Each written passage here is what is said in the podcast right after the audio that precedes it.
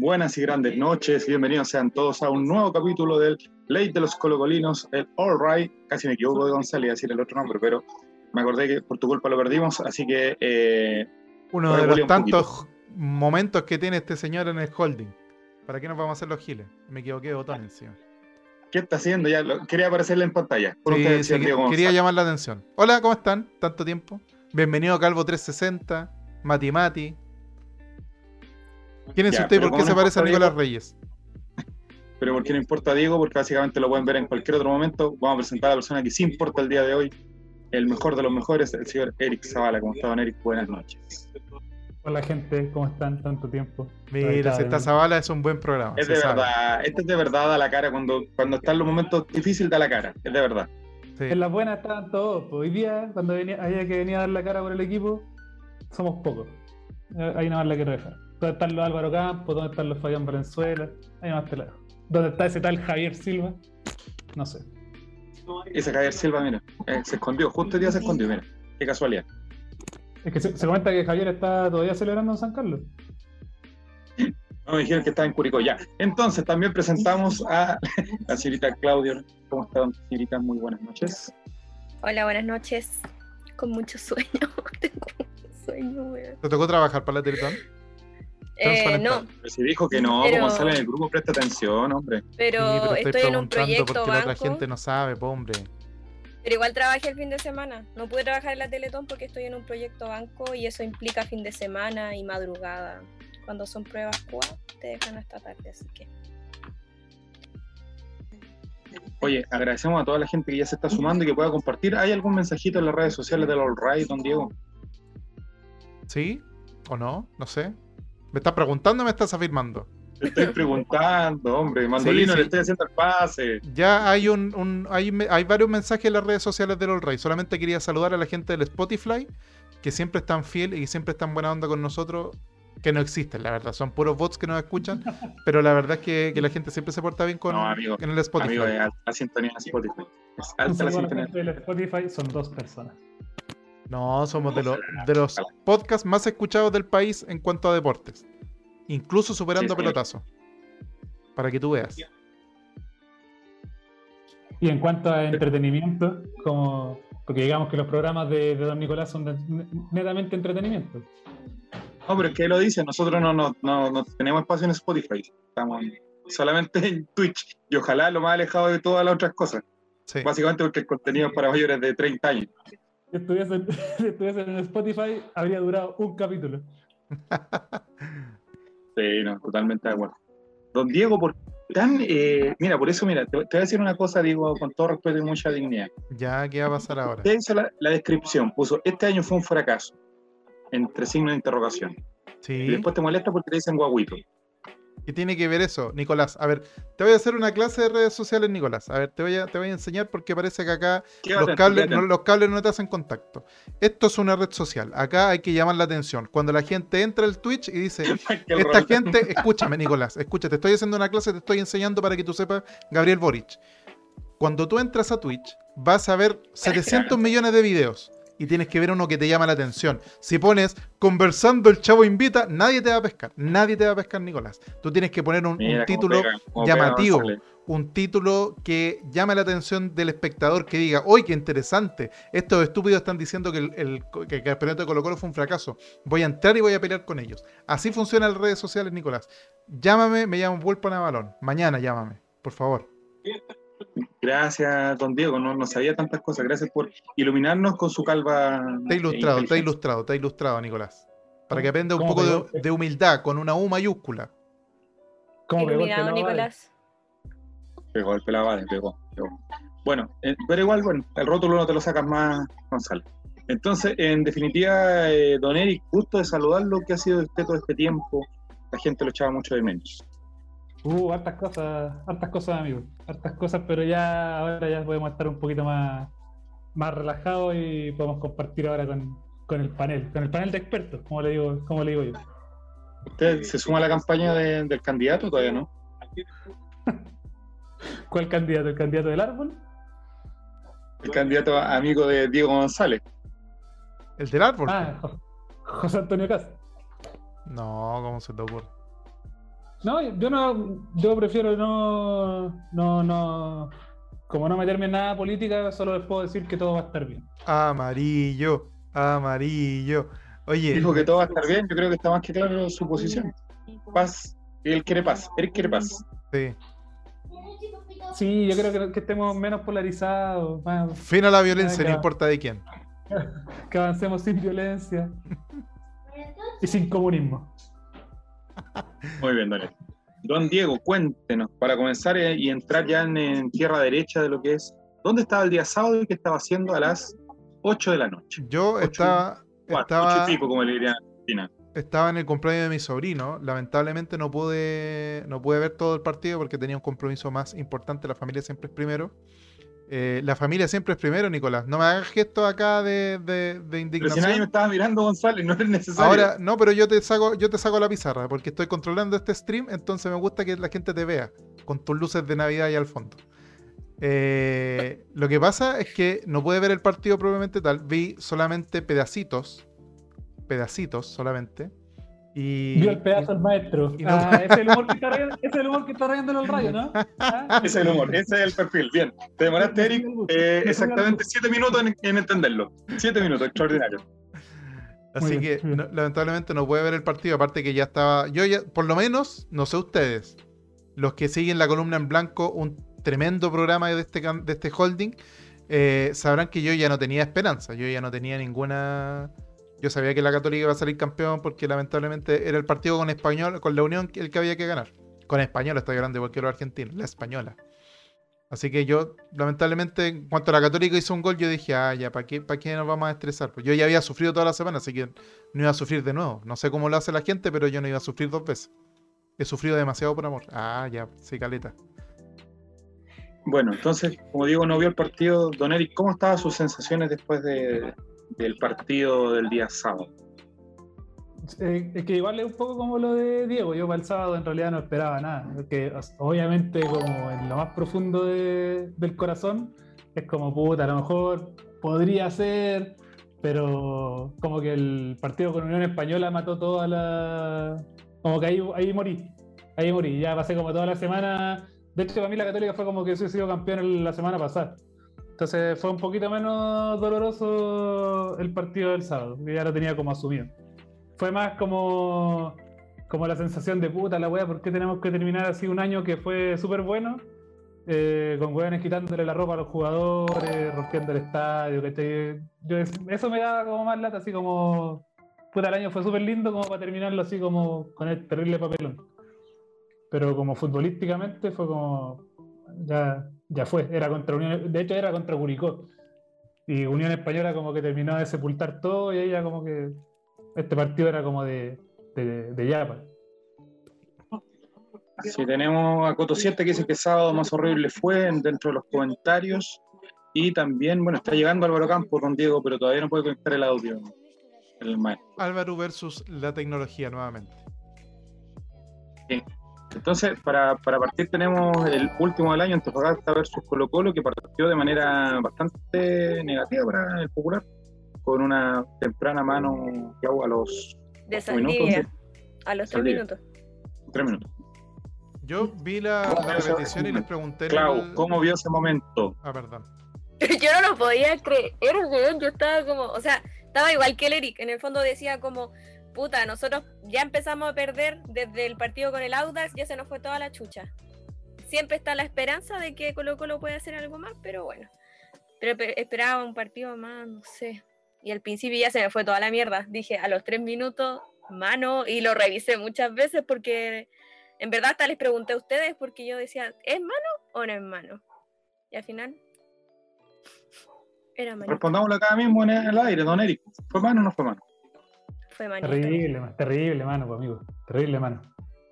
Terrible, mano. Nada Ni siquiera estaba pegado el cuerpo. No, no fue nada. No, nada, nada, nada. Terrible, mano. Mano estúpida. Mano estúpida de Saldivia, como dijo el Mati Mati. Yo tenía la duda si era como era cuerpo y después mano, pero en realidad la mano estaba como a 10 centímetros de la cabeza, no tenía por, era indefendible, la verdad. Estaba buscando una excusa en ese momento para ver si Sí, con esa Para explicar la mala Claro, claro. Eso. Básicamente no tiene para ilusionarse, o sea, tres minutos no nada. No, y además que yo, cuando antes de empezar el partido yo lo, conversaba y decía que el que hiciera el gol primero iba a generar que en el otro estadio eh, empezara como ese murmullo, no sé. Idealmente nosotros hacer el gol antes de los 15, por ejemplo, y tratar de poner un poco nervioso a la gente de la Católica, pues. Pero fue, todo al revés y a los tres minutos ya estaba listo, ya estábamos en, Santiago de vuelta. después al final vamos a comentar las palabras de Paulucci y compañía hacia Gustavo Quintero y Colo Colo, pero al final, vamos por parte, amigo González. Eh, ¿Cómo se enfrenta un partido, digo, cuando a los cuatro minutos en una definición vas perdiendo 1-0? Ya, de entrada. Es que, es que se pone súper cuesta arriba, como decía el Eric. Eh, la única forma de, de, alguna manera meterle presión a la Católica era que nosotros hiciéramos el gol primero, pero pasó todo lo contrario.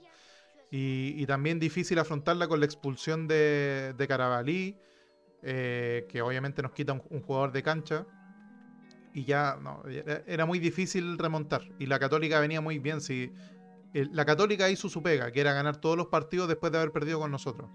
Y por el contrario, nosotros pasó el COVID, pasó el partido con la Unión Española, que si bien es cierto, tuvimos un caso de COVID, pero no creo que haya influido tanto como si influyó con Audax. Y, y en el caso del partido con la Unión, yo creo que el partido con la Unión es donde perdemos el campeonato. Eh, yo siempre pensé que, que, el COVID era que la Ceremi y toda la cuestión, pero al final el partido con la Unión es el partido clave. Y, podríamos estar horas y horas hablando del partido con Antofagasta, pero al final el partido con Unión fue la que, la que nos puso la lápida en la, en la tumba. Sí, muchas gracias. Gracias, Diego. Eh, don Eric, creo que usted es el que corresponde porque Caribe dice, por favor, un saludo para mi hija que está escuchando. Don Eric, por favor, le dejo el honor para que mande el saludo. Un saludo, un saludo para la Emilia, que está escuchando allá arriba, así que. Allá arriba en el segundo piso, no en otro lado. en el cielo. por favor, ya. Y traemos el mensajero de la vida, el peregrino de la paz, el hombre que nos puede dar fe en este momento. Bienvenido, don Álvaro Campos. Fe, pero fe en qué?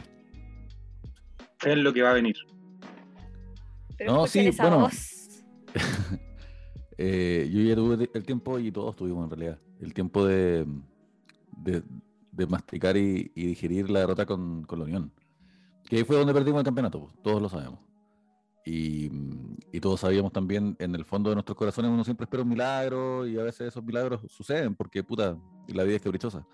Pero todos sabíamos que, que la, la Católica no iba a perder.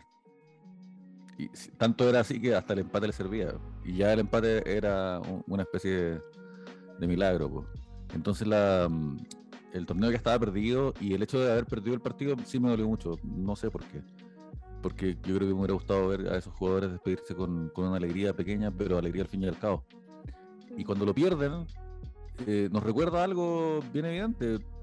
Y es que el mejor equipo de Chile hoy es la Católica todavía. Nosotros pensamos que ya no, pero resulta que todavía sí. Los equipos tienen un máximo y un mínimo. Y Colo Colo en su mejor esplendor, en su mejor rendimiento, puta, es invencible. Pero no siempre juega en su mejor esplendor porque ningún equipo juega siempre al 100. A veces están a media máquina, a veces tienen un mal día. Y lo que tienen los grandes equipos, que, duran mucho tiempo y, que consiguen cosas importantes, es que cuando juegan mal, se sobreponen igual, ganan igual.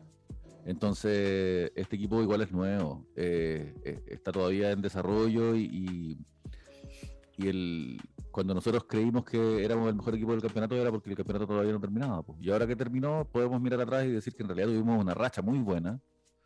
En el tercer cuarto del campeonato fue estuvimos eléctricos.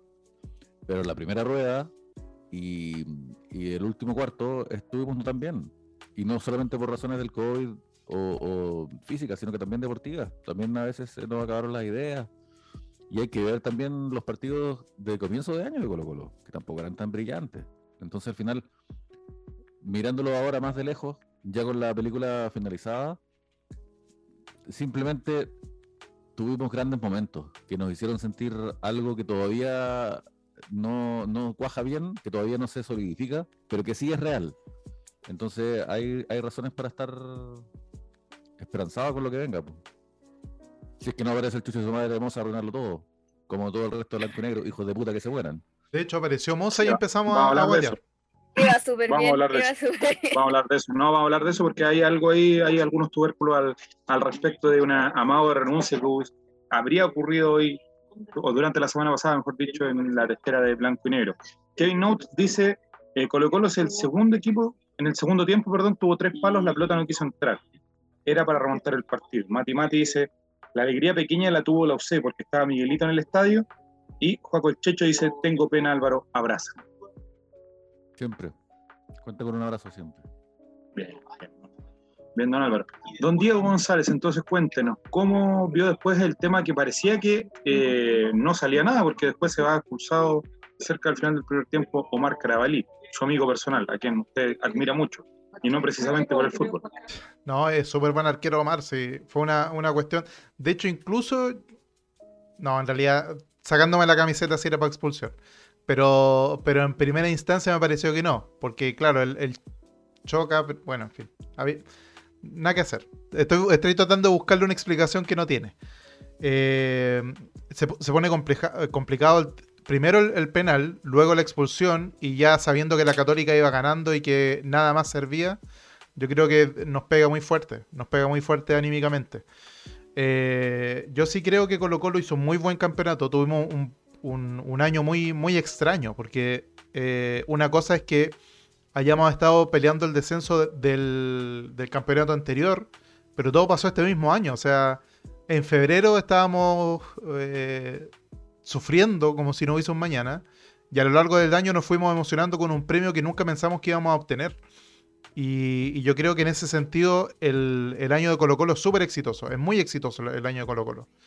Eh, el haber llegado segundo, después de haber estado jugando con caca todo el año pasado, de habernos salvado del descenso, eh, haber clasificado a Copa Libertadores, que la mayoría de nosotros, siendo súper sinceros, nos conformamos con clasificar a, Co- a Copa Sudamericana solamente, y al final terminamos ganando un Chile 2 en, Copa Libertadores que, que nos va a traer vitrina internacional y que va a presionar a los dirigentes, bueno, por lo menos a los que son del club social, al, al estúpido de Moza y al estúpido de Leonidas Pierre no nos mueve nada, pero por lo menos va a haber un, un- poquito de presión para que traigan eh, jugadores para jugar Libertadores y, poder reforzarnos mirando hacia una competencia internacional. Entonces, yo creo que un año súper, súper exitoso. Había un par de personitas por ahí en redes sociales que veían que no, que Colo Colo siempre debe ser campeón y que el descenso nos hizo ser mediocre, pero yo creo que esa gente es la menos. La gran parte de los colocolinos estábamos contentos y satisfechos con lo que hizo Gustavo Quintero. Y, y creo que es un muy buen año para Colo Colo. Yo creo que Raya para la Suma es un excelente año para el Colo, eh, considerando cómo estábamos el año pasado y, y el renacer de este año. Y pues también, ojo con eso, que mucha gente estuvo, tu- tuvo posiciones contrarias eh, durante los primeros momentos, pero también es porque cada uno vive sus duelos de forma distinta. Pues. Algunos avanzan más rápido, otros se quedan más pegados, pero al final todos sabíamos, todos manejábamos la misma información y todos sabíamos las mismas verdades. Lo que pasa es que reaccionamos a ellas de distintas formas. ¿no? Sí, un, un aspecto que quiero mencionar y voy a dejar un poquito de la, la palabra abierta, pero voy a dirigir primero a, a Eric. No sé, desde el punto de vista de un hincha más bien neutro o, o no sé, desde qué punto de vista, pero es complejo pensar que Colo Colo hizo el empate y hubo una invasión de cancha, eh, tomando en cuenta que el empate no servía para absolutamente nada, más allá de que después lo anularon el gol. Eso habla mucho respecto a, lo que fue el comportamiento del hincha en el estadio el día sábado. Sí, o sea, es que en realidad yo creo que cuando ya está esa sensación interior de que ya como que no, no estáis jugando nada, porque si bien obviamente, como te decía adelante, todos esperábamos que Everton hiciera un gol y que Colo Colo hiciera un gol y empezar a meter la presión y a, a- eh, empujar ese el milagro del partido de definición, lo más normal era de que Católica iba a hacer un gol antes de la media hora y quizás Colo Colo iba a ir ganando, pero igual no nos iba a alcanzar. Entonces, frente a eso, siento que, ahí nace como la postura de, bueno, si ya fue, nos metemos a la cancha, ¿qué importa? Da lo mismo, ¿cachai? Eh, ¿No debería pasar? No, no debería pasar. Eh, no tiene ninguna excusa, no tiene ninguna justificación.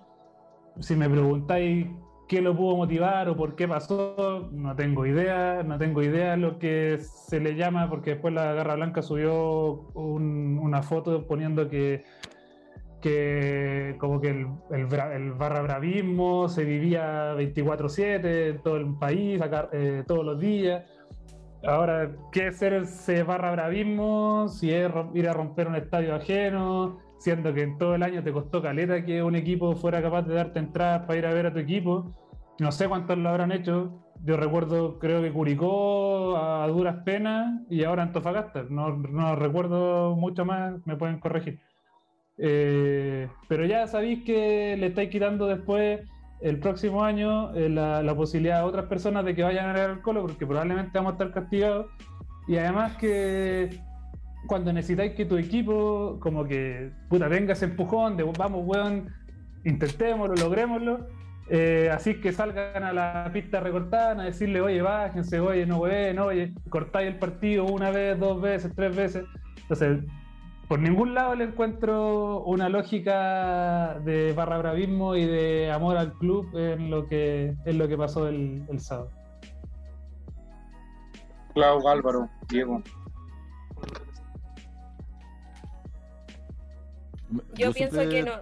Ah, dale nomás, Marito. No, no, por, por favor, Clau. O sea, al principio, yo cuando vi la imagen de Saldivia me ataqué. Fue como, bueno, esta weá fue demasiado. ¿De, de cuándo somos tan así, no sé, me dio como hasta vergüenza ajena. Hasta que no sé quién avisó, pero fue como que salía y decía como ya, dale nomás, ya fue ya.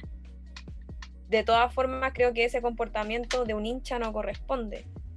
Si uno va, va, ¿a qué va, a qué va uno al estadio? Va a alentar a su equipo, a ver a su, al amor de sus amores, a alentar, a saltar ahí, pero no a tirar hueá a la cancha. Creo que yo eso es como demasiado, según yo. Siempre he pensado lo mismo. A mí me llegó una weá en la cancha, en la cabeza una vez. Y no es agradable que te estén tirando acá rato cuestiones. Y, al principio del partido, no podían partir el partido porque estaban todos abajo. Habían algunos ahí saltando abajo y ahí estaban algunos jugadores, oye, súbanse como para empezar el partido, estaban todos nerviosos. Eso lo único que causó, más nervios. Entonces, claro, creo que debería haber una sanción, pero no, no sé si para todos los hinchas. Yo creo que identificar a los que hicieron caos y no dejarlo en una sanción como para el hincha con antecedentes, algo así. El ataque perjudiquen a todas las personas. Sí, pues, el, uno, a uno le gustaría trazar una línea entre los hinchas buenos y los hinchas malos. Lamentablemente hay que entender también que somos todos una sola, uno solo. Eh, es fácil decir mira qué lindos somos cuando somos lindos. Y cuando somos feos, decir, oye, qué feos son ellos. Pero cuando uno se emociona con las imágenes de los colocolinos eh, saliendo a la carretera o, los banderazos, eh, esperando el bus cuando sale, y uno dice, eso es Colo Colo, y uno siente que eso es uno, también uno tiene que, mirarse al espejo y decir, puta, qué vergüenza, Y no vergüenza ajena, vergüenza propia de lo que somos. Yo creo que hay dos momentos en, lo que pasó en, Antofagasta en el estadio. el primero es, cuando, hay invasión a la cancha y el segundo es cuando llegan los pacos. Y, con, el contexto histórico que todos conocemos de que los pacos mataron al Neco, obviamente que estén los pacos ahí siempre va a terminar en, violencia irracional. Pero también es cierto, y bueno, no, no voy a ser yo quien defienda a los pacos bastardos, ¿cachai? Como, como se sabe en este programa. Pero creo que fue una muy buena medida que los pacos no estuvieran ahí, inicialmente. Pero si no están los pacos, ¿qué va a pasar? Eh, vamos a respetar el lugar que cada hincha debe tener. Y, claro, también uno cae en la tentación de pensar que lo hicieron por X motivo o para tratar de, retrasar el partido, para que Colo Colo tuviera una ventaja deportiva pero la verdad es que ni siquiera eso. Porque cuando le vamos ganando 4-1 a Gimnasia Grima de la Plata, igual un weón le tira un pedazo de weá al otro coche de su madre. Entonces, ¿qué, quiero decir con esto? Es que hay gente que, generalmente no, no es racional en su comportamiento. Y el estadio era de fácil invasión a la cancha, pero ningún estadio debería estar hecho para protegerse de un público que no va a ir a ver un partido, sino que va a ir a, a portarse mal y a pintar el mono. Que es una palabra súper eh, pero porque es como muy amplia, pero en el fondo lo que la gente quiere es pintar el mono, llamar la atención, hacerse famoso, salir en la tele, quedarse con un short, weón, que además, ¿qué es? Un short negro, weón, por un número. No significa nada. No significa nada, sobre todo para quienes entienden lo grande y lo hermoso que es Colo Colo quedarte con una camiseta de un weón, ¿qué importa, weón? ¿Qué me importa a mí? Oye, de lo que O pasa sea, es- o sea, si Saldivia Ah. va y me la entrega. hablemos todos juntos, a ver, espérate. Vamos, Clau. Oh, verdad. Vamos, Clau. un comentario anexo, un comentario anexo al, al Álvaro. Si Saldivia Ya, vamos. va y me lo entrega y me dice, quédatelo, uff, Se- Juan lo Luis de la recibo, po. Claro, si Yo no voy a ir, oye, pásame el pantalón. Claro, Don Eric. Eso, gracias. No, no, yo solo iba a decir que, que lo que dice Álvaro va súper de la mano a lo que dijo hace cinco minutos Álvaro también, que era como, era autocita. como cómo tenía que cómo, cómo tenía que despedirse este equipo, ¿cachai? Tenía que haberse despedido ganando, tenía que haberse despedido pudiendo ir a saludar a la barra, aplaudir, recibir el cariño de vuelta, puta, ya lo, lo dejamos todo, no se pudo, cabros. El próximo año vamos de nuevo, pero no tener que salir arrancando al camarín porque eh, casi eh, con los guardias encima, llevándoselo para que no les pase nada. Eh, cl- claro, dicen, no, que Saldía le dice ya, si está, está todo bien, pero puta, si tenéis cinco buenos ¿Qué va a decir, weón? Que no. Oye, oye, hermano, el chor, hermano, el chor, ¿qué le va a decir? No, nada, pues sí, saca la weá, no permiso. Eric estaba ahí, tú. Yo, yo era uno de ellos. Julio Fierro, Julio Fierro iba sin sus guantes, po. Julio Fierro iba sin sus guantes, ¿cachai? Entonces tú decís, eh, eh, dentro de todo, de cómo tenía que terminar este año este equipo, eh, en agradecimiento también de nosotros hacia ellos, creo que fue como la peor forma que, que se Sí. pudo. que fue un bochorno y, y, y hay que recordar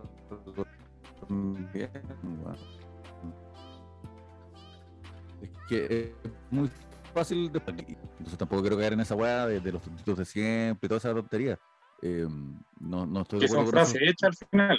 Sí, porque además es re fácil pegarle al aire y, y ganar, pues. ¿Cachai?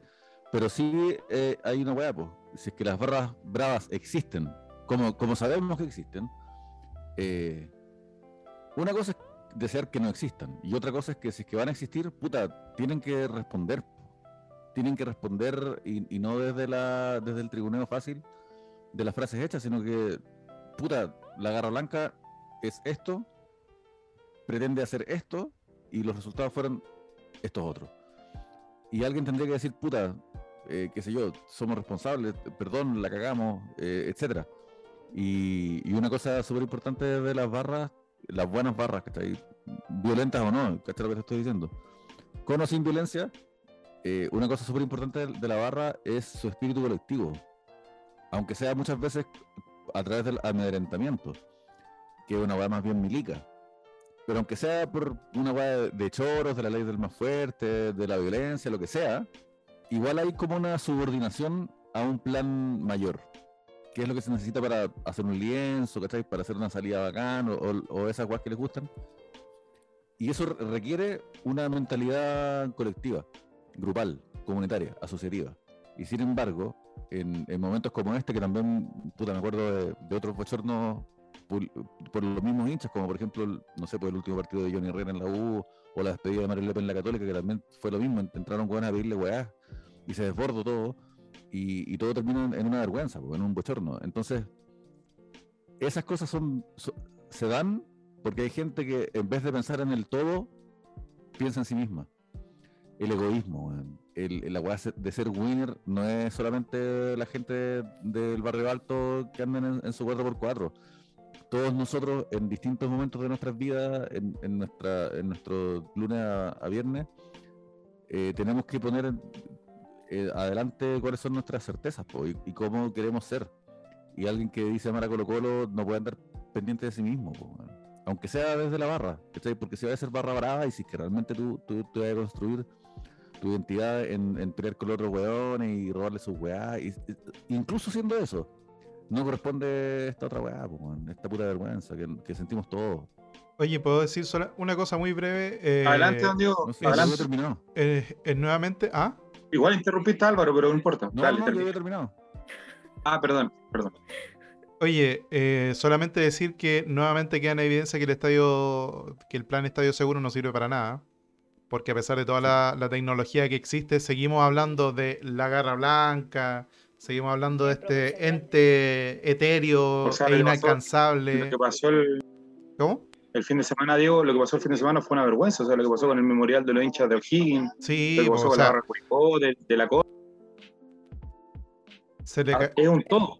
Es un todo. Lo que pasa es que basta de que el Estado diga, no, es que las barras bravas, es que la garra blanca, es que los de abajo, este, concepto como inalcanzable de que es que somos todo y por lo tanto no es nadie, eh, basta. O sea, yo creo que existe la tecnología de sobra para saber quiénes son los imbéciles que hacen este tipo de cosas. Para saber quién fue el estúpido que, destruyó el memorial de los detenidos desaparecidos en el Estadio Nacional hace un tiempo. ¿Cachai? O sea. No que eso sea cierto. ¿Qué cosa? verdad. Que exista esa tecnología. Yo creo que sí, o sea, lo que pasa es que... Es como cuando la gente cree que porque hay cámaras, después como que lo ven así tipo CSI y así. Sí, eso sí. A, eso... Sí, también hay como mucha... Hay mucha, mucha fantasía en eso. pero también es cosa de poner una camarita HD, eh, hacer un... O sea, es poner una cámara HD, ¿cachai? Tampoco le estamos pidiendo... ¿Se ha grabado alguna vez entonces, un, Diego? Un zoom de... ¿ah? En ese aspecto. ¿Se ha grabado usted alguna vez con Diego o no? No, yo no. Para nada. Eh, ni para hacer TikTok siquiera. Así que no, no le hago esas cosas. Pero yo creo que es cosa de poner una cámara nomás, pues, ¿cachai? O sea, ya es foto, así como en, los, en el almacén de la esquina te ponen este tipo anda mecheando, ¿cachai? No entrar o no se fía porque esta persona me dio un, billete falso. No, como que los chinitos racistas. Estoy, estoy hablando de, los molchinos, pues amigo, es típico eso de tienda molchino. Ya, pero por eso te digo que hasta, hasta el almacén de la esquina tiene esa foto pegada en la pared de esta persona tiene prohibido entrar. Ese mismo sistema prueba que es falible, pues, Pero no, pero yo te estoy hablando del Estado, ¿cachai? O sea, el ente que tiene la mayor cantidad de plata de, de esta franja de tierra ¿cómo no se va a poder poner las pilas, cachai? No va a poder hacer así como desbaratan redes de narcotráfico mucho más complejas. la, solución, es simple, tenéis que pasarle el estadio seguro a Joaquín Lavín, pues bueno, ah, yo pensé, yo pensé que vaya a decir, la solución es simple, pues amigo, mira, hay que matarlo a todos nomás, por sobrino. No, no, pero es que, oye, la solución es simple. Vota dos. este tema es súper... Es un buen punto porque nos, nos trae al, al meollo del asunto, pues, y es que ¿Es la solución de esto solamente punitiva? Yo creo que no. ¿Y queremos realmente que se termine la barra en el fútbol? Yo creo que no. Pero es que yo no estoy hablando tampoco de, una, de, una, de, metámoslo a la cárcel, porque eso es de, mi, amigo José Antonio. Yo estoy hablando de simplemente de que esa persona se le... Porque esta, la gente que se dice barra brava y que se dedica a este tipo de cosas, su vida gira en torno a ir al estadio, ¿cachai? Eh, y claro, una sanción de un año sin el estadio es la única forma en que quizás se entienda de que no tiene que volver a romper el memorial de los 16 hinchas. Lo contrario. ¿Tú creéis que no? Pero es que a largo plazo no va a funcionar tampoco. Es que yo, creo que quiero que se entienda de lo que estoy diciendo, porque no es que no es que moralmente estén de acuerdo contigo, sino que creo que esa es una solución que no, no llega a buen puerto porque las barras bravas son una una organización social muy profunda, como su tejido es muy fuerte. Entonces, alguien, y, tú lo has visto pasar, hay, ya hay gente, mucha gente que le pasaron el derecho de admisión, no puede ir al estadio y o se la arregla para ir, pero aunque no vaya, en ningún momento recapacita sobre que está llevando su vida en el grupo incorrecto, esa no va a pasar. Y segundo, sigue participando, incluso desde fuera del estadio, en esta organización que es una barra brava. ¿Está ahí? Con eso no estoy diciendo que, son héroes y que no hay que castigarlos y que hay que perdonarlos porque son los más van que hay en el mundo. Te estoy diciendo que ese enfoque de persecución punitiva falla. Porque no va al. al, al, estaba lo dijo Rafa Deseo, que era el, líder de, Boca. ¿Ustedes creen que si que nos ponen a todos los, a todos los barra en una plaza y nos matamos todos a balazos, se acaba esta weá? No, pues weón. Porque es una cultura muy arraigada en los barrios, ¿está ahí? Sí, no, sí te cacho, te cacho totalmente porque efectivamente el cabro que, por lo menos en mi población, cuando yo vivía en la Juanita Aguirre de Conchalí, el cabro que no era narco y que no era lanza era de barra brava, ¿cachai? Es la única forma que, tienen, que tenían de validarse si es que no eran suficientemente choros para ir a ser narco o lanza. ¿Cachai? Entonces, claro, efectivamente es una cuestión social muy profunda. No es como si los sacamos del estadio van a compartirse automáticamente en buenas personas, porque eso no va a pasar.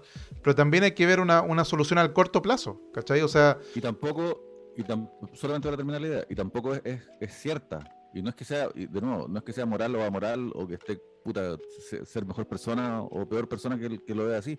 Se trata simplemente que creo que es una idea equivocada. Esto de que están los hinchas buenos y los hinchas malos.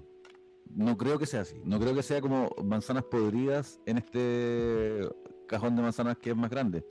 Yo creo que la ocasión hace, las circunstancias hacen que cierta persona actúe de cierta forma, pero que si es que está sentado en otro lado y en otras circunstancias no va a actuar igual. ¿Está ahí?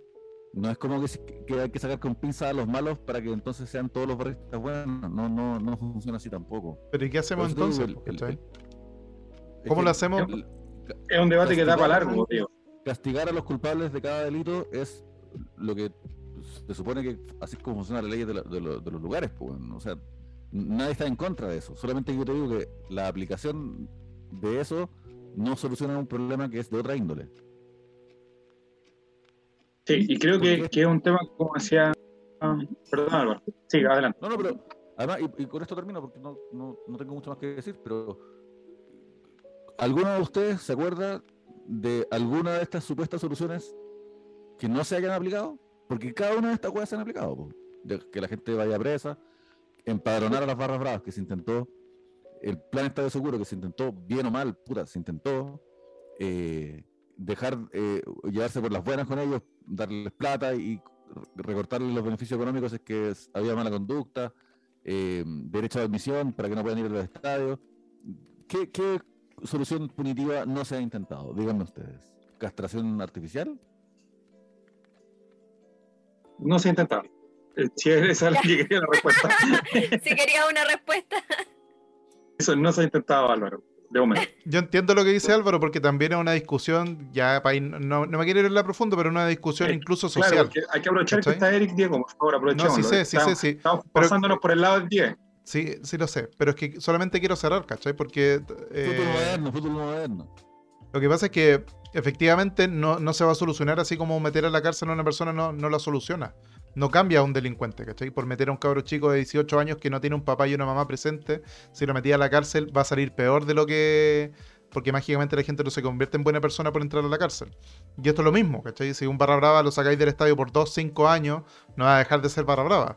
Pero algo se tiene que hacer por mientras, ¿cachai? Por mientras que descubrimos y, y desenredamos esta maraña que es la barra brava, que es como dice Álvaro, es una cuestión súper compleja, ¿cachai? No es como, ah, es un niño que le gusta ir al estadio y que le gusta portarse mal, es un malulo. No es tan simple como eso, ¿cachai? Y te encuentro la razón también, sí, tampoco es tan fácil como eso. Pero algo hay que hacer, ¿cachai? Y no se ha hecho tampoco. Porque están, están eh, todavía muy compenetradas las dirigencias con las barra bravas. No estoy hablando de esta dirigencia específicamente, estoy hablando de en general. ¿Cachai? Porque de alguna manera igual entra. Ah, es que, además, ojo, eh, puta, Lo siento, Ericito. Eh, en cualquier momento puedes meter la cuchara con alguno de tus chistes que tanto hemos estado de menos todo este tiempo. Pero, que necesitamos, básicamente. Eh, siempre a los jugadores se les indica, y ojo con esto, porque yo escucho los tenores, entonces estoy muy a caballo de todos los comentarios que hace Fernando Villegas todos los días. Y el punto es que. ¿Fernando Villegas está los tenores? Como que, sí, pues, así es. Entonces, eh, se dice como que los jugadores nunca se tiran en contra de las barras porque les tienen miedo. Ustedes lo han escuchado. Y en el caso de, los dirigentes, eh, y voy a hablar en particular del Club Social y Deportivo Colo Colo, también se habla, mucho como hay una conexión ahí media como más cerca. corrupta. Pero es porque precisamente ser barra es más que ser violento o hacer desmanes. Ese mundo que existe convive con muchos otros mundos de ayuda social, etcétera, de viajes, va a ver el equipo. ¿Quién sabe dónde está la línea que separa al guerrero del que no es guerrero? ¿Está ahí? Cuando tú viajas a Antofagasta en un, en bus, y van todos los buenos cantando, y tú estás cantando, ¿qué, es lo que te separa de ellos? ¿Está ahí? Que no participáis en un piño. ¿Cuándo termina tu participación en ese piño? Pues cuando los conocís, pero no vais con ellos al estadio, porque si es que estáis en el mismo, en la misma población, los conocís. Y pueden ser tus amigos, aunque no participes de sus actividades nocturnas, ¿está ahí? Y ese es el tejido social del cual los jugadores que vienen de abajo son parte. Los jugadores conocen a las barras bravas no porque estén eh, extorsionados y los tengan amenazados. Es porque los conocen porque se criaron con ellos. ¿Está ahí? Por eso es tan complejo. Eh, es un temazo y al respecto de eso, Diego también hiciste una encuesta, me parece, en, la, en el chat de Twitch. Cuéntanos los resultados de esa encuesta, Diego. 48% se me fue, se me fue porque se, fue hacia arriba en el chat. Pero me acuerdo que estaba mitad y mitad. Se preguntó si se iban a, eliminar la, o sea, debían eliminar la barra brava.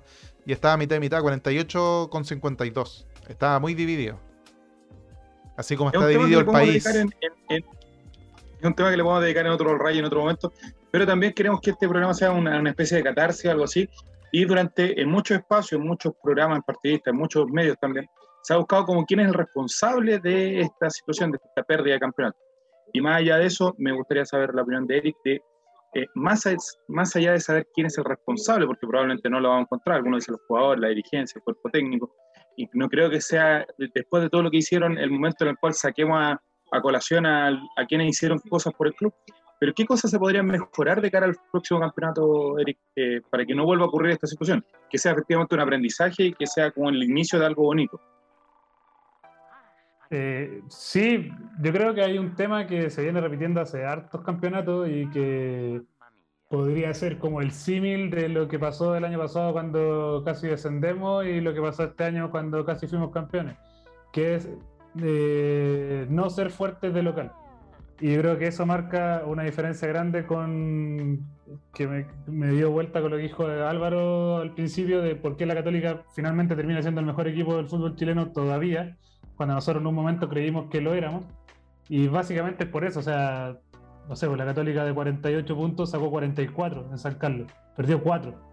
Nosotros de 48 sacamos 29. No podemos ser campeones sacando 29 puntos de local, ¿cachai? Hay algo ahí que, que te lo indica el tiro y ahí tú decís, eh, se cae la teoría del COVID, del mensal, de la weá, de que no sé qué. Claro, puede ser, puede ser, ¿cachai? Pero el partido que, que perdimos con Audax quizás con, los titulares lo perdíamos igual o lo empatábamos, ¿cachai? Quizás el de Ñublense ya, pero puta, Ñublense igual no hizo mal campeonato. Los partidos que perdimos, los puntos que perdimos, el empate con Audax en el último minuto, ese partido con O'Higgins, que no deberíamos haber perdido, el partido con Corezal, el partido con Ñublense, etcétera, etcétera.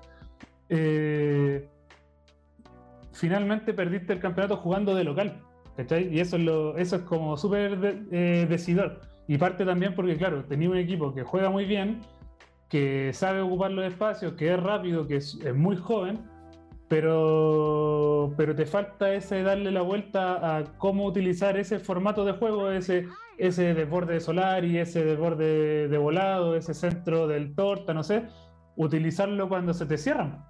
¿Cachai? Y siento que eso hay, venimos sin saber hacerlo hace mucho rato, sin saber darle la vuelta, y no hablo solo de este campeonato ni el del, del descenso, sino que viene incluso de más atrás, de no saber cómo, cómo resolver ese partido cuando se te cierran, encontrarle ese, no sé, pues ese pase filtrado que te metía Valdivia, ¿cachai? Eh, si Colo Colo tiene como el formato de juego de jugar al centro, el equipo, el, el, equipo rival se te cierra y seguís jugando al centro, seguís jugando al centro y seguís usando el mismo sistema de juego cuando claramente no te resultó. Entonces siento que, el próximo año probablemente Quintero va a tener más cartas sobre la mesa para poder buscar soluciones, porque ya ahora, no sé, pues, a final de año ya empezó a hacer jugar un poco más a Villanueva, probablemente va a traer a otro jugador en, ese, en esa posición, porque lamentablemente en un momento su única opción era poner a Gil de 10 y Gil de 10 no le funcionó en todo el campeonato. No, no hay un partido bueno donde Gil haya jugado de 10. Y no es culpa de Gil, es culpa de que no siente esa posición, no, no es su posición. Todos los partidos malos de Gil era cuando jugaba ahí. Sí, pues, sí, pues, y eso lo veíamos todos nosotros. Probablemente Quintero también lo veía, pero no tenía nada más que hacer, ¿cachai? Eh, pero, pero como dijeron delante, como lo dijo Diego, el campeonato fue, fue pura ganancia. O sea, con Álvaro, en algún, cuando el programa se llamaba de otra forma, conversamos que que ya ahora había que mirar más, para, más, allá de un campeonato. Obviamente estaba ahí al lado, todos lo queríamos, estaba ahí al alcance de la mano. Pero ya ahora hay que ir más allá del campeonato, pues hay que estar contento porque volvimos a fase de grupo de Libertadores, eh, porque si tú hace un año atrás pensabas que iban a estar jugando 7, 8, 9, 10 canteranos, era impensado, no había por dónde. Y ahora sí hay 7, 8, 9, 10 canteranos, ¿cachai? Entonces, eso ya es, ganancia, pues, y en base a eso yo creo que va, como te digo, Quintero va a tener muchas más cartas sobre la mesa con la que jugar eh, para poder resolver eso de, puta, ya este es el plan A, pero si tenemos que meternos al plan B, va a ser este, y a lo mejor si es que se complica y tenemos que ir al plan C, va a ser este. Pero este año jugamos siempre con el plan A y así es difícil. Oye, permiso, antes de, continuar, quería hacer notar de que hay una, hay una encuesta en el chat que pregunta quién es el responsable del año de Colo Colo. Y el ganador, la respuesta correcta era Javier Silva. La, encuesta no la hice yo, la hizo uno de nuestros moderadores y creo que la gente no está equivocada.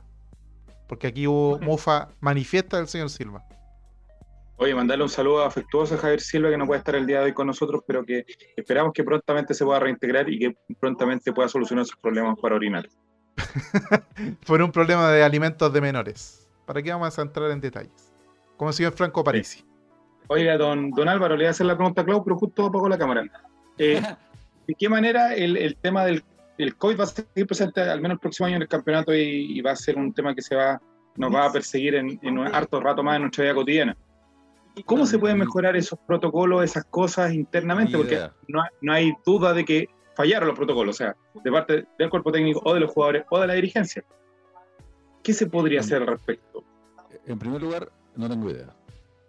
Y en segundo lugar, me tomo de ese no tengo idea para hablar de otro tema del cual tampoco tengo idea. Y es el tema físico. Me parece. Porque mm, creo que aparte del, del, tema del COVID, igual hubo un bajón físico. Como ¿No habrán pillado la mano, Álvaro, en un momento? ¿Sientes que nos pillaron la mano también como no, jugamos, no, no? Yo creo que no va por ahí. Creo que va por, por un tema físico, pero, pero que yo lo desligo del COVID, quizás porque soy no Pero mm, en sus mejores Si fuera tío, te diría que sí, pero eres tú y te tengo cariño.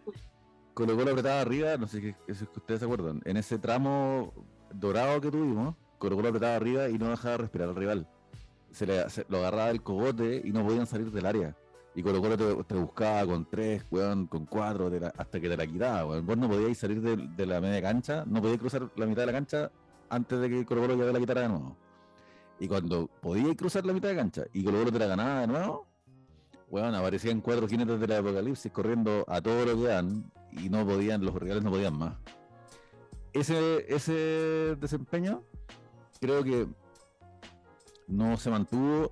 Puede ser por el COVID, sin duda, pero también creo que, hay otras cosas que, entran y es que hay una curva de rendimiento, ¿cachai? Y los profesionales de esta weá diseñan un, rendimiento que va, tiene su, su pic en un momento, pues, ¿cachai? Y yo me acuerdo de una entrevista que dio Mirosevic sobre la final del 2009 que le ganamos con Paredes y Charles Mariano, a quien quiero mucho y mm, él contaba eso, pues, que caballo pillado, caballo pasado, pero era porque ellos su pick de, rendimiento físico ya lo habían alcanzado. Y ahora estaban decayendo, en cambio Colo Colo venía subiendo su rendimiento físico. Creo que nos pasó algo similar esta vez, como que llegamos al pick demasiado pronto. Y, mm, y, después como que ya no se corría igual. Y cuando no se corre igual, no puedes abrir la defensa, porque para abrir la defensa rival necesitáis explosión. Y, estaban cansados, los muchachos se notaba que estaban cansados. No sé si es que esa va a tener que ver con el COVID porque no tengo idea. Me da pésimo en biología. No se preocupen. Eh, ¿Anatomía le va bien? Siempre va. Eh, todo mal. Todo, todo lo que es ciencia, yo pésimo, pésimo, pésimo. Pero la práctica puede ayudar en respecto a eso, yo creo. Yo igual creo que yo creo que una de las soluciones de cierta forma, o sea, solución, solución no es, pero también la NFP tiene que actualizar su protocolo, porque el protocolo se hizo en marzo de este año. Marzo de este año no existía la variante Delta acá en Chile, tampoco existía la variante Omicron. Por lo tanto, la Ceremi cambió los criterios después de que existió la variante Delta acá en Chile y obviamente los va a volver a cambiar ahora que va a estar la nueva variante Super Saiyajin nivel 4. Entonces, eh, yo creo que la NFP también tiene una parte de responsabilidad en que se haya desvirtuado el campeonato. No estoy diciendo ahora ya con, la, frialdad de haber terminado el campeonato y todo, no creo que hayamos perdido netamente por la NFP como si pensaba hace, cuando fue el partido con Autax. Eh, yo creo que tiene Eric eh, la razón al decir que perdimos porque no podíamos ganar de local, porque no éramos un buen equipo de local. sin embargo, la NFP igual tiene responsabilidad de actualizar su protocolo porque hay dos variantes que no estaban consideradas hasta el año hasta principios de este año, en marzo. Eh, dos variantes que cambian totalmente el protocolo. O sea, hasta marzo del 2021, si tú estabas en un lugar abierto con mascarilla, no era contacto estrecho. Pero después de junio de este año, si estás en un lugar abierto con mascarilla, pero si uno de los, de los contagiados tiene variante Delta, si eres contacto estrecho. Entonces, la NFP tiene que empezar a ponerse las pilas para poder actualizar eso. Y considerando también que va ya llegó una nueva variante, ¿cachai? Entonces, la NFP también tiene que actualizar su protocolo porque el COVID nos va a seguir por lo menos medio año del 2022, por lo menos. O sea, lo hizo después del partido de Colo Colo con Audax, por ahí eh, lo actualizó quizás tarde para nosotros, pero, pero lo hizo. de ahí en el, tema, en el tema COVID, yo creo que ya lo deben haber conversado más que profundamente y no tiene mucho sentido como ahondar más. Pero yo ahí netamente le echo la culpa, no, no, digo a los, jugadores, pero a Colo Colo, sea quien tenga que tomar la responsabilidad, tanto de dirigentes como jugadores, eh, porque ya una vez te puede pasar, pero cuando ya te pasa una vez, puta, redobla los esfuerzos, pues, ¿cachai? O sea, no puede ser que, nosotros tengamos casi cuatro brotes de COVID porque tuvimos tres y al último desapareció Cortés y no, no pudimos jugar con nuestro arquero titular porque obviamente se contagió y no tuvimos a nuestro técnico los dos últimos partidos. El contagiado usa guantes, dijeron en los tenores. Entonces, no, no puede ser que, el equipo más importante de este país, que tiene la posibilidad de, poner tres, cuatro van si quieren, que los jugadores... Eh, eh, concentren en piezas separadas, tenga cuatro brotes de COVID. ¿Y qué, podría haber quedado para los equipos chicos que tienen que irse todos juntos en un bus, viajar porque no pueden tomar un charter? Eh, algo no me cuadra, porque entonces nunca fui muy amigo de la, de la. Es que la NFP, es que el MinSal, weón, está en Colo Colo. Después del 18, después de que los weones estuvieron en fiesta todo el 18 porque más encima subía todo lo que antes, antes del 18 Camor tuvo cumpleaños el 16, algo así. Ah, desde la fiesta de disfraces, fiesta de disfraces, el 18, que estuvieron todos carreteando juntos, y para mí perfecto. Pero bueno, terminó el 18, cabrón. Quedan dos meses de campeonato, almuercen en su casa, tomen oncecita en su casa, entrenen, váyanse para la casa. Son dos meses, dos meses, dos meses termina el campeonato. Ya nos contagiamos una vez, ya pelotudeamos una vez, dos meses pero no puede ser que te dé otro, otro brote que te deja casi a, toda la institución contagiada fuera en cuarentena y, no poder terminar un campeonato como corresponde. Yo en ese, en ese sentido, por eso te digo, nunca fui muy amigo de echarle la culpa a otros, porque si ya te pasó una vez fuerte, que tuviste que ir a jugar con cabros chicos de Ñublense, o sea, a Chillán, eh, no te puede pasar una segunda vez. Y si te pasó una segunda vez, no te puede pasar una tercera. O sea, ya claramente eh, el, COVID no llega solo caminando ni lo llevó alguien del Minsala al Monumental, pues, Entonces, por ese lado, yo creo que hay, que hacer una autocrítica fuerte. Y si tú preguntas qué hay que cambiar para que el próximo año no vuelva a pasar, bueno, hay que, hacer, hay que empezar a ser más vivitos y, respetar las normas, pues si no es tan difícil, estamos todos en la misma. Ese es el punto que creo que es bien importante. Don Diego, Ande. hablando de catarsis, ¿qué podemos hablar, don Álvaro Campos, del proyecto Catarsis? Me dice Diego, oso. Antes, antes de darle la palabra a Diego González, que me acordé de. no, pero si es, que, si es que vamos a hablar de, Catarsis, solamente les quiero recordar. No, y, bueno, y además les quiero contar que la última vez que, hablé con, con, Ericito fue cuando asistió al, lanzamiento de este libro. La tengo con mi marca página que es David Arellano. Y, o sea que todavía no lo termina, Rubán. Amigo, Han pasado seis meses, Eric. No he, podido, leer, me cambié de casa hace una semana. Bueno, el, libro Proyecto de Darcy, muchachos, de verdad, por la chucha, es tan lindo, es tan bonito. Es un gran libro y, de verdad que no sé cómo ir a, la casa de cada persona a convencerla del, del, valor de este libro, aunque no les guste el fútbol, aunque no les guste Colo Colo aunque no les guste Chile, que este país culiado que no hace nada más que llenarnos de decepción, rabia y violencia espiritual, este libro es muy, muy, muy bonito, man, y sé que es caro, pero lo vale. Así que por favor, regálenlo para Navidad a quien quieran o regálenselo a sí mismos porque de verdad que es un libro opulento. pero ojo que es caro, pero es menos caro si eres socio al día. Por eso Mira, ¿Cómo te da el pase gol? Háganse socios, giles culiados. Pero no tanto porque quiero ver el estadio. Mira, al tiro, oh my god, Eric Zavala, mira, cómo saluda a la gente, Eric. El panelista del pueblo, básicamente. Saludos, saludos, gente, un saludo. La extrañada. Ojo que ahí está 91, ahí está el dedito. Chucha, no sé por dónde poner el dedo. Ahí está 91. También de el barbón acá presente. No yo, Álvaro Campos. Jesús. González tampoco, que no ha escrito nada todavía. ¿González tiene algún proyecto de escribir algo alguna vez en tu vida o no? Es que siempre tengo muchos proyectos. Tengo muchas ideas en la cabeza, pero la verdad es que por mi déficit atencional le empiezo a la mitad y la otra mitad se me olvidan y así sucesivamente y al final no termino nada. Diego ahora, Diego ahora está dedicado al stream, quiere ser famoso. Quiere ser, famoso. ¿Cómo voy a ser famoso en este stream que vienen tres personas, Eric?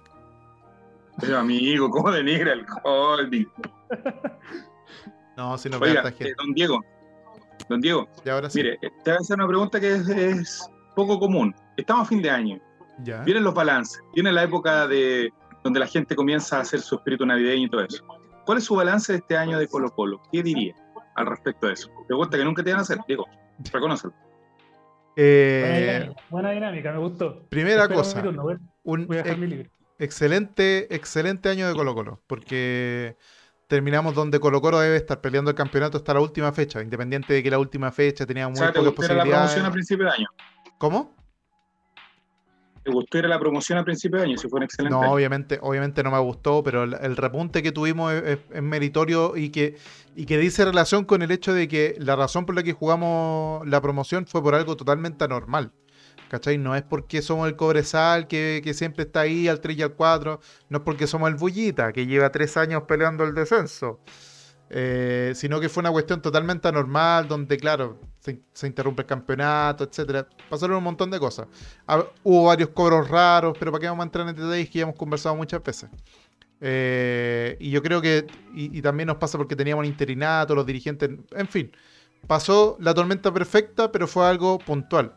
Y yo creo que, el hecho de que hayamos repuntado también eh, muestra que Colo Colo es es siempre el equipo más grande de Chile. Y, por eso me gusta este año, porque al final eh, pudimos tapar muy rápidamente la mala racha del año pasado. Muy rápidamente. Yo pensé que este año eh, de nuevo íbamos a estar sexto, séptimo por ahí, pero quedar segundo y estar peleando el campeonato como nadie.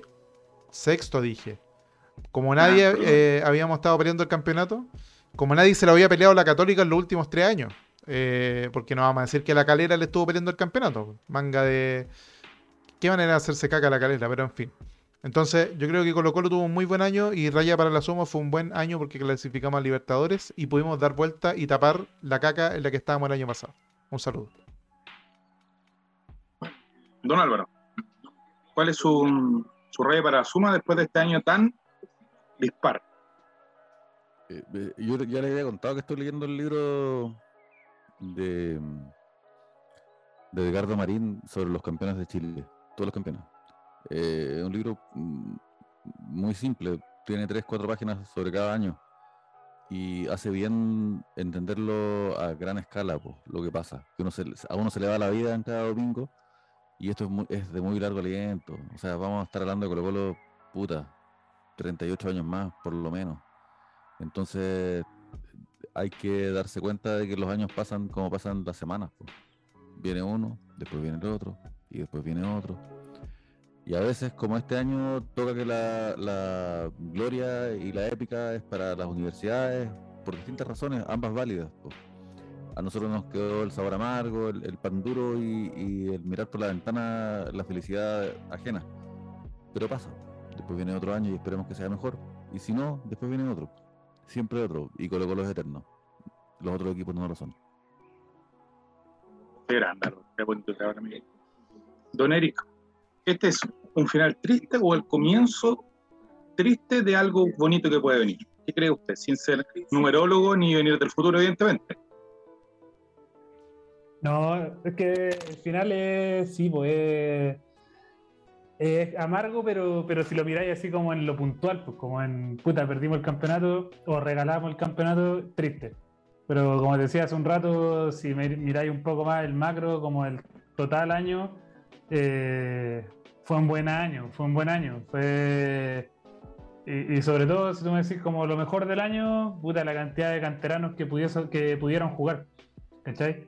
Y, y, y, por ejemplo, otros que a lo mejor no tuvieron tanto espacio porque había otro canterano encima. Por ejemplo, no sé, Jason Roja que tenía la banda derecha que tapó a, Bruno Gutiérrez y Bruno Gutiérrez lo encuentro buenísimo. ¿Cachai? En su momento yo creo que tiene que ser Bruno Gutiérrez lateral derecho y Jason jugar de central, ¿cachai? Porque Bruno es buenísimo, no lo podéis tapar con un jugador que no es, no es lateral. Eh, no sé, pues, Soto, que no pudo jugar tanto porque habían buenos jugadores en ese puesto y se privilegió la subida de Pizarro.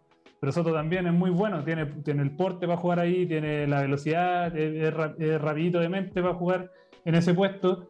Entonces vais viendo que, puta, el mismo Daniel Gutiérrez, Que, que al lado de Amor probablemente va va a poder crecer como jugador y en algún momento va a tener que ser él uno de los puntales de la defensa, ¿cachai? Entonces ahí vais viendo que, que puta, hay buenos nombres, eh, hay hartos jóvenes que, que, la mayoría de la gente lo dice hace un año no se tenía idea de quién eran, hace un año tú decías Daniel Gutiérrez, no, no, no había por dónde. Entonces, claramente eso es pura ganancia, porque es lo, mejor que pasó, que pasó este año y idealmente bien conducido por, por Don Gustavo eh, y con Libertadores de por medio también puedan, puedan empezar a armar, no sé si el próximo año al tiro, mi amigo, pero puedan empezar a armar lo que sea un, un periodo de harta alegría para pa Colo Colo. Así, agradecer a toda la gente que está en el chat, que algunos piensan que a lo mejor estamos grabados, me dicen por interno, porque no estamos leyendo, pero es que es muchos los comentarios que llegan hasta ahora al chat del All Right. Don Diego, para comenzar a despedirse, Dos preguntas. La primera, ¿vendrá algún programa especial de humo y cosas así? Eso que le gusta harto a usted. Esa es la pregunta número uno. Y la pregunta número dos, eh, ¿qué puesto específicamente de reforzar Colo Colo para el próximo año? Y con esto ya comenzamos a terminar la ronda. Con respecto a un programa especial, yo creo que va a ser necesario, porque algo tenemos que conversar en este canal, en este humilde canal de aquí hasta enero cuando sea la Supercopa. Eh, y yo creo que puesto a reforzar, Depende si se, va, si se va a Brian Cortés, obviamente vamos a estar obligados a ir a buscar un arquero. Ojalá que sea Claudio Andrés Bravo. Ojalá. Ah, pero ya me, ya me, ya me fumo un porrito. Eh, central yo creo que estamos bien. Lateral yo creo que habría que ver un lateral izquierdo por si Suazo empieza a sonar ahí en los mercados hermosos de los brasiles.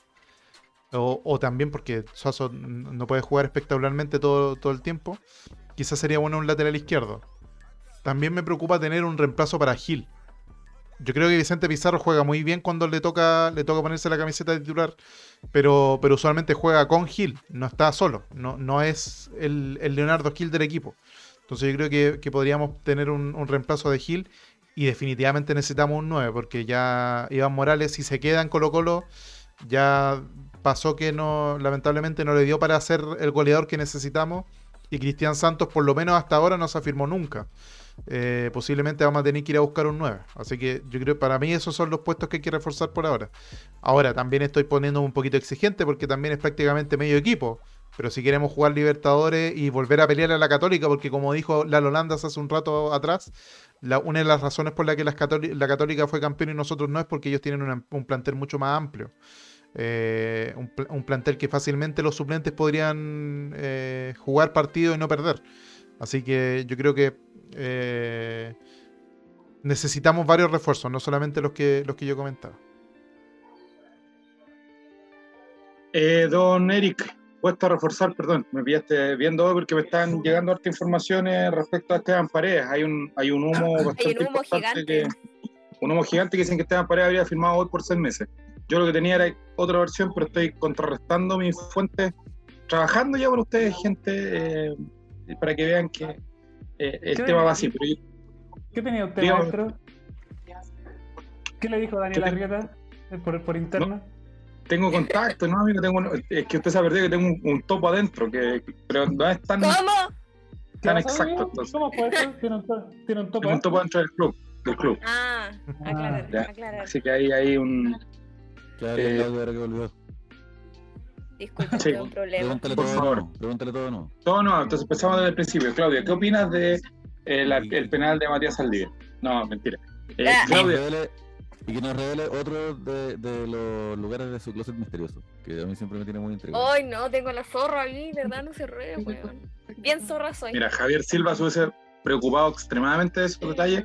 Particularmente eh, se nos pasó a nosotros porque básicamente no nos preocupamos de esas cosas, pero eh, Javier Silva estaría preguntando. Sí. Clau, ¿qué jugador traería usted para este equipo? ¿Qué cree que le falta al Colo Colo 2022 para ser protagonista? Estaba escuchando lo que estaban hablando y efectivamente creo que falta un reemplazo para Leo Gil. El Iván Morales ya no, no da para no da para 90 minutos, eso es lo que pienso yo. No está como para estar 90 minutos. Creo que ha dado mucho que este año se esforzó el triple, que, que demostró ser un buen jugador, pero necesitamos más. Lamentablemente necesitamos más. Em, ¿Qué más? un delantero, un reemplazo para Leo Gil. ¿Se va, se va a salir alguien sabe? de momento no se va nadie. De momento, eso es la información que vamos a dar hoy. Es, seis no se va nadie de momento. El tema de Gil es que evidentemente tiene ofertas mejores que Colo Colo. Y la idea de Gil era venir a Chile para estar cerca de la selección, cosa que no resultó, ya que algo que ya está claro que no pasó. Por lo tanto, se va a abrir a escuchar otra oferta. Y fue eso, yo creo que también es un tema del año, porque todos esperábamos que Leo Gil se lo llevaran para la selección. O sea, para el juego Colo Colo hubiese sido complicado, pero así como todos esperábamos que, era el jugador que deberían haber llamado. Pero bueno. Sí, que eso es de momento.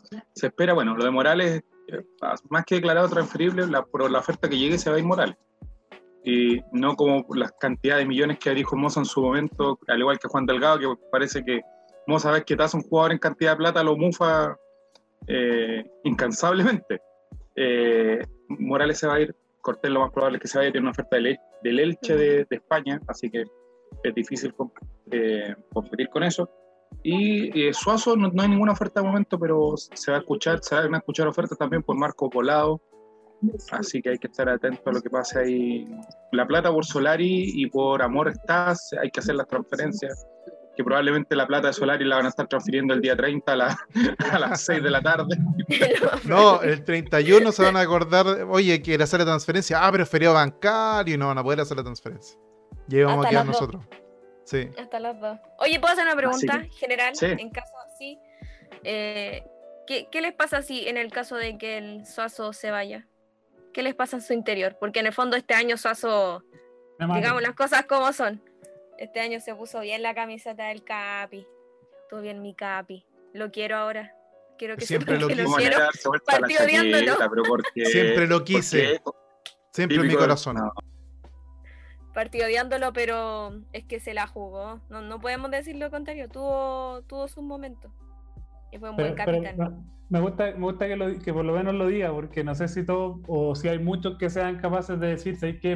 Me pasé todo el año pasado puteando a Gabriel Suazo y vaya, vaya, vaya como terminó jugando ese hombre, por Dios. Es curioso, es curioso, Eric, que los dos jugadores hemos puteado el año pasado, Suazo y Costa fueron al final los que más se llevaron el peso de la campaña en varios aspectos.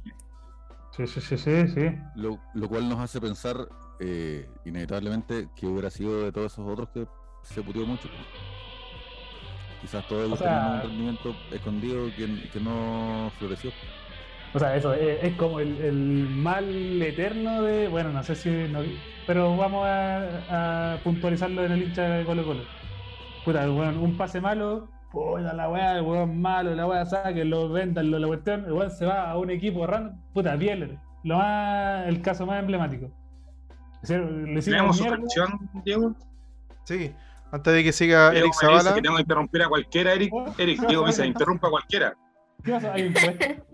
No, muchas gracias Juan Satanás por la, por la suscripción. Ya lleva cuatro meses al hilo suscrito a este humilde canal. Ah. Eric, todo ese dinero va directamente al bolsillo de Diego, entonces él está muy interesado siempre en eso. No digas eso, Nicolás, que la gente se piensa que de verdad uno se queda con la plata. Diego se compró una parcela. Ojalá. A mí nunca me llegó el micrófono, me lo compré yo. Oh. Ah, durísimo. No, pero nunca se habló de eso. Nunca, nunca se habló de eso. Es broma, chicos. sí, porque después, después piensa que uno se anda quedando con la plata y empieza con los rumores. No sé, Eric, yo vi que el otro día Eric puso pasto. Eric puso eh, Diego puso pasto en su casa y lo pagó así, al contado. Sí, sí, metros cuadrados. Yo siempre he dicho que lo que podemos hacer con esa plata es viajar. Ir a, de hecho, yo dije que podríamos ir al partido con Antofagasta, pagar una parte del pasaje de la gente, pero no me ¿A dónde dijiste eso, Diego? En el grupo de la NFP. ¿A qué Perdón. perdón. En el de los que estamos acreditados solamente, perdón. En Discord. no, a los que estamos acreditados solamente. La idea era viajar a algún estadio, pero tu viaje a Miami no sé qué tiene que ver con Colo Colo. es un amistoso que se está viendo. Justificar respuesta. Es una amistoso que se está evaluando. Que se vaya a Argentina a la pretemporada. Eh, con Eric tenemos interés en poder saber eso. Y podría ser. No está tan caro ir a Argentina, no está tan caro. ¿Qué estáis diciendo de mi país, weón? Don Álvaro, para cerrar, antes que Diego empiece a extorsionarme por interno, eh, ¿Qué espera usted del próximo año de cara a lo que viene en Copa Libertadores y campeonatos locales? Voy a citar al, al gran Sergio Livingston, hincha de Colo Colo. en lo más recóndito de su corazón infantil, hincha de Colo Colo. Obviamente identificado con la Católica, con equipo que capitaneó y, con el cual fue ídolo, símbolo, entonces obviamente también era, era de la Católica. Pero Colo. Bueno, él una vez dijo en el Zoom Deportivo, mirando la cámara, dijo. Pero mira la cámara. dijo que no le deseo un año feliz. Porque están todos feliz año nuevo, feliz año nuevo. Yo le deseo un feliz año, porque es imposible tener un año feliz. Lo que sí le deseo es un año lleno de momentos felices. Y yo no sé si es que vamos a ser campeones, porque yo tengo el, miedo de que se van a ir muchos jugadores que no quisiéramos que se fueran que van a llegar muchos jugadores que no nos van a convencer del todo. Vamos a estar en esa mediocridad que es la vida real. Capaz que seamos campeones, capaz que no, pero no va a tener nada que ver con el torneo anterior porque ningún torneo tiene nada que ver con un torneo anterior. Pero lo que sí espero del próximo año es que, aunque no seamos campeones de la Libertadores, que vivamos jornadas que nos hagan ponernos contentos. Que esa es la magia que tiene Colo Colo, que nos hace ponernos contentos tontamente contento. No vas a andar con una sonrisa en la calle porque ganó el colo. Y, que vivamos algo que lo recordemos. No sé qué. Y puede ser un partido, puede ser una jugada, puede ser un clásico, puede ser cualquier weá, puede ser una estupidez, puede ser un golazo de Matías frente a O'Higgins, Pero puede ser el Peluca salvando un, un, gol en la línea de cal. Hay muchas formas en que va a pasar algo sorprendente, inesperado e inolvidable. Y Colo Colo va a seguir haciéndonos felices, pues. Eso, eso es lo que yo espero para el próximo año. Ser feliz con Colo Colo como lo he sido desde que lo conozco. No podemos hablar después de, esto. No podemos hablar después de esto. Tendríamos... No tengo palabras. yo no entiendo por qué estamos hablando del próximo año si vienen, vienen de aquí, estamos recién a 6 de diciembre, vienen por ver unos, puta, yo diría unos 13, 14 especiales de Diego en algún momento vamos a hablar de fin de, más, un más cercano a fin de año, porque vamos a dar nuestros deseos. Y viene la Supercopa los Ray Awards y todo ese tema. la Supercopa del 22. El, el Ray Awards hay que hablarlo ahí con Javier. El amigo secreto, los especiales y todas esas cosas. Nosotros ya, Diego nos obligó a Eric a grabar un programa especial para Navidad, para tenerlo en vivo este canal de Navidad y Año Nuevo, para que tú sepas. No, y todos los chavos invitan que deben, los chavos invita que deben quedar, que no sé, pues, Matías Sebastián en, en, bolas, todas esas, esas gracias que van a, que van a sacar los amigos. Amigo, el ocio, el ocio que viene es ufa. Bueno, si era así, si era así con campeonato, imagínate ahora con dos meses sin nada. Te voy a hacer impresionante, va a ser un gusto estar suscrito a este canal. Suscríbanse, chicos. y sacar clips para funar gente. todo, disponible acá en el rey. Básicamente esto es como un Morandé con compañía recargado. Don Diego, antes que se nos duerma. ¿Qué pasa? Despídase de la gente. saludo late. No, que les vaya bien, chiquillos. Nos vemos durante la semana con, el, con la columna en blanco y ojalá que no se conecten al Chavo Invita, ese, ese antro de perdición donde nos funan y, hacen esos chistes de, de, la cintura para abajo. Ni siquiera de la cintura para abajo, sino que entre rodilla y cintura. Degenerado. No diré nada porque, de hecho, ni siquiera es eso, es más explícito porque no llega tan, tan abajo. Eh, don Álvaro, saludos, Leite, de la gente. No, nos vamos a estar encontrando siempre. Siempre viene otra ocasión para encontrarnos. El, jueves vamos a estar en Valparaíso, así que los que estén por ahí, acérquense, ayúdennos. Gol Triste es la editorial más colorida del universo y, siempre eh, estamos tratando de estar cerca de la gente. Así que Valparaíso, Viña y Quilpuero, esas weas que andan cerca, que son más o menos la misma wea, vayan, pues. ¿Por qué los, lanzamientos, los lanzamientos de, de Triste no se transmiten por el Twitch del All Right? ¿Qué pasa ahí? ¿Qué está Debería hacerse, amigo. Diego, ¿qué está fallando?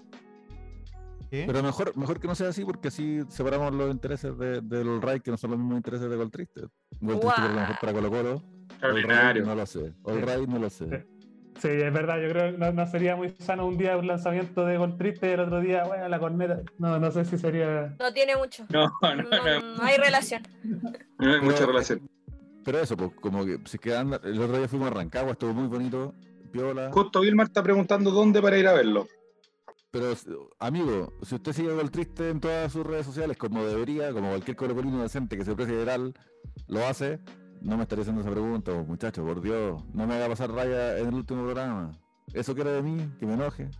Para estar en el huevo. Pero como bien, como bien dijo Eric, este es el último programa, después en el último programa del último programa y así vamos a estar hasta diciembre.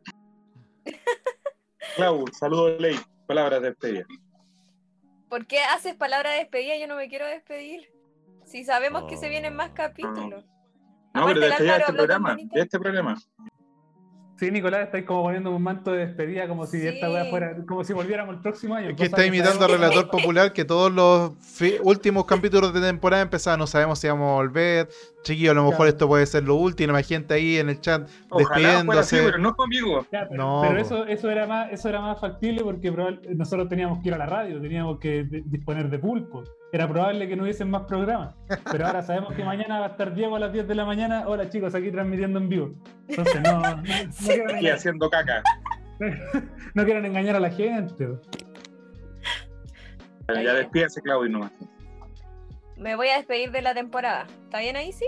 No, del programa, nomás de este programa, de este espacio de hoy. Muchas gracias por la invitación. No vamos a seguir hasta las 4 de la mañana. un lapsus que no estuve. Quiero decir que uno hincha siempre a morir en las buenas y en las malas, que no se le olvide a todos los hueones que son de cartón. Y eso. Uh, a ti te habla Nicolás Reyes. Durísimo. Yo vi el partido no como tú, González. Don Eric, palabras para despedirse. Fue un gusto, fue un gusto volver a estar ahí con, con el controlador cabeza de huevo y con toda la gente que nos estuvo nos estuvo acompañando, estar aquí con Álvaro de nuevo y con, con, la Claudia, que siempre es un gusto. Chao, Giles. Chao, Giles. Con esto nos despedimos y nos encontramos. Y Diego, nos encontramos el próximo lunes a las 22 horas en el Estelar por Twitch y por todas las redes sociales. Adiós.